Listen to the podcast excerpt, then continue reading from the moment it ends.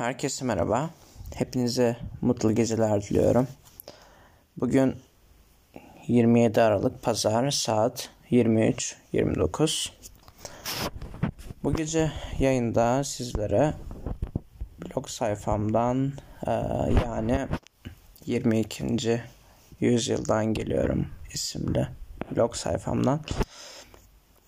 E, hemen bakıyorum 15 Mayıs 2020 tarihle son eklediğim yazıyı okuyacağım. Bu yazımın başlığı olan bitene geniş açıdan bakabilme felsefesi.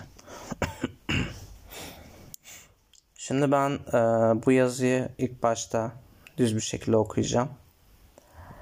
Yorum yapar mıyım bilmiyorum çünkü ben genelde yazı e, yazıyı yazdığım süreç içerisinde yani yazının içeriğinde genelde yorumumu e, yapmış oluyorum çoğunlukla. Bu yazıyı pek hatırlayamıyorum ama büyük ihtimalle yapmışımdır diye düşünüyorum. yani büyük ihtimalle, e, çok büyük ihtimalle yazıyı okuyup yayını sonlandırırım. Öyle düşünüyorum. Ve şimdi hemen yazıyı okumaya başlıyorum. Olan bitene geniş açıdan bakabilme felsefesi. Herkes her konuda kendince kendi bakış açısına göre haklıdır. Aslında menfaat dediğimiz şey kişinin kendi açısından haklılığı ile de bağlantılı bir durumdur. Bizim burada yapmamız gereken en kaliteli düşünce şu olabilmektedir. Olan bitene her ne olursa olsun geniş açıdan bakabilmek gerek. Elbette ki kabullenemeyeceğimiz durumlar olabilir zaten. Bu bizim vicdani yanımızdan ileri gelir.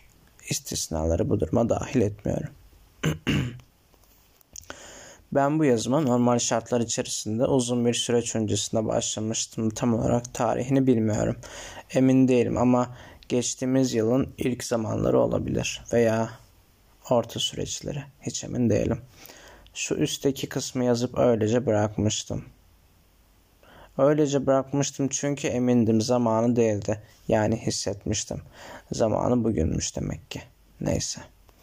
Olan bitene geniş açıdan bakalım felsefesini gerçekten anlama yolunda olursak bu bile bizi birçok adım ileriye götürecektir. Bu yüzyıl içerisinde adeta yılları sıra sıra atlayabiliriz bu sayede.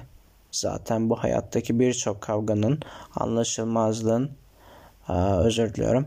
Anlaşmazlığın, savaşın ve aklınıza gelebilecek her türlü eylemin sebebi bu felsefeyi fark edememiş durumda olmak. Bu felsefeyi ilk olarak fark etmemiz gerekiyor.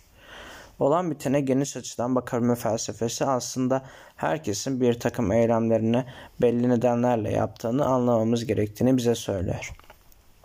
Şöyle ki bu şöyle iki kısımdan hemen sonra bu e, aslında burada başlıkta belirttiğim felsefeyi açıklıyorum.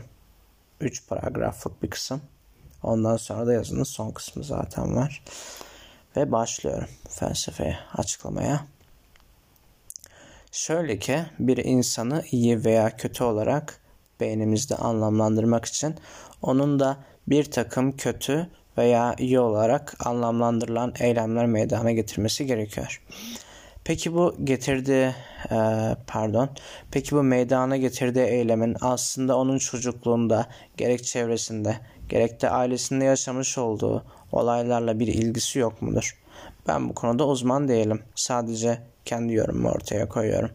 Bana kalırsa kötü tanımlanan eylemin de iyi tanımlanan eylemin de arka planında kişinin geçmiş hayatındaki etkenler çok fazla hem de düşündüğümüzden de fazladır emin olabilirsiniz. Yani aslında onun yaşadığı hayatı, koşulları, çevreyi anlamlandırabilirsek yaptığı eylemi de ona dair bir anlam bütünlüğüne kavuşturabiliriz. Yani iyi bir eylem yaptığı takdirde bunun sorumlusu kişinin kendisi artı geçmiş olduğu gibi kötü bir eylem yaptığı takdirde de bunun sorumlusu kişinin kendisi artı geçmiş oluyor. Yani bir şahsiyete iyi veya kötü şahsiyet olarak nitelendirirken aslında burada arkasındaki geçmişini de hesaba katmamız gerekiyor.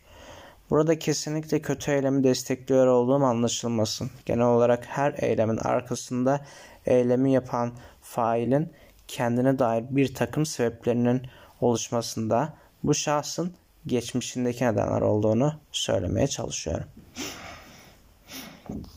Olan bitene geniş açıdan bakabilme felsefesi de aynen budur işte. Bunu anlayabilmektir. Bir failden iyi bir eylem gördüğümüz takdirde bunun sorumlusunun kendisi artı arkasındaki geçmişi olduğu anlamış al, anlamış olduğumuz gibi pardon ee, burayı yeniden okuyorum. Bir failden iyi bir eylem gördüğümüz takdirde bunun sorumlusunun kendisi artı arkasındaki geçmişi olduğu olduğunu anlamış olduğumuz gibi bir failden kötü bir eylem gördüğümüz takdirde de bunun sorumlusunun kendisi artı arkasındaki geçmiş olduğu gerçeğini fark edebilmemiz gerek. İşte o zaman kötü olarak nitelendirdiğimiz eylemlerin sebebini bu felsefeyle anlayıp onları aza indirmek için çabalıyor olabiliriz. Yani bu yazım az önceki son cümleyle sonlandı, bitti. Bu yazıyla açıklamak istediğim şey aslında gerçekten hayatımızdaki herhangi bir eyleme gerek iyi olsun gerek kötü olsun sadece kişinin kendisiyle nitelendirmek bana göre kesinlikle yanlış. Çünkü bu yazının içerisinde de belirttiğim gibi kişinin yaşadığı olaylar, çevresi, ailesi, ve genel olarak genel açıdan yaşadığı toplum, e, tanık olduğu şeyler, olaylar vesaire birçok şey e, bu kişinin iyi veya kötü yapmış olduğu eylemde e, herhangi bir e, şeylerden a, pardon herhangi bir e, nasıl denir tam açıklayamadım. Cümleyi yeniden kurayım Yani şöyle ki kişinin iyi veya kötü yaptığı her eylemin arkasında aslında birçok etken var ve alınca saydığım e, şeyler de bu etkenlerden her biri oluyor. Yani ailesi, e, kişinin yaşadığı toplum, kişinin kendi e, arkadaş çevresi, onun dışında e, televizyonda gördüğü bir olay bile yani küçük yaşlarda örnek veriyorum televizyonda gördüğü kötü veya iyi bir olay bile buna etken olabilir. Yani bir kişinin yaptığı bir eylemi aslında e, iyi, iyi de olsa sadece ona yönlendirmemek veya kötü de olsa sadece ona yönlendirmemek gerek. Çünkü gerçekten e, bu eylemin arkasında birçok etken var. Bu saydığım etkenler var. Ve o yüzden e, kişinin yaptığı eylemi yadırgamamak yani tabi bu kötü eylem için hani demiyorum ben e, kötü eyleme destekleyelim gibi bir şey yok kesinlikle bu e, yazımda. Sadece kötü bir eylemde de bunun e, direkt olarak kişiye e, kişide e, anlaşılmaması lazım. Yani sadece kişiye yüklenmemesi lazım aslında bunun. Kişinin çevresi de önemli. Yaşadıkları da önemli. Geçmiş de önemli. Keza iyi bir şey yaptığını da aynı şekilde kişinin geçmişi e, bu olayda gerçekten çok çok önemli. Bu dediğim gibi her olay için geçerli. E, o yüzden aslında bu felsefeye, bu bakış açısını siz her ne şekilde adlandırırsınız bilmiyorum. Bunu eğer gerçekten e, iyi bir şekilde anlayabilirsek aslında birçok olayın da temelini anlamış oluruz diye düşünüyorum. Çünkü aslında ee, hayatta birçok şey yanlış anlaşılmalardan meydana geliyor. Aslında herkesin her eyleminin arkasında mantıklı bir şekilde bir açıklaması oluyor çoğunlukla. Ee, yani herhangi bir eylemin mantıklı bir açıklaması çoğunlukla oluyor. Evet. O yüzden ne olursa olsun aslında bir şekilde sorgulamak gerek. İyi eylemi de mesela ödüllendirmek gerek. Kötü eylemi de e, ona göre bir ceza sistemi olması gerekiyor elbette kesinlikle. Sadece burada e, herhangi bir eylemin tek bir kişiye, tek bir faile yükletilmemesi gerektiğini söylemiş oldum bu yazıyla. Umarım yazımı e, net bir şekilde açıklayabilmişimdir.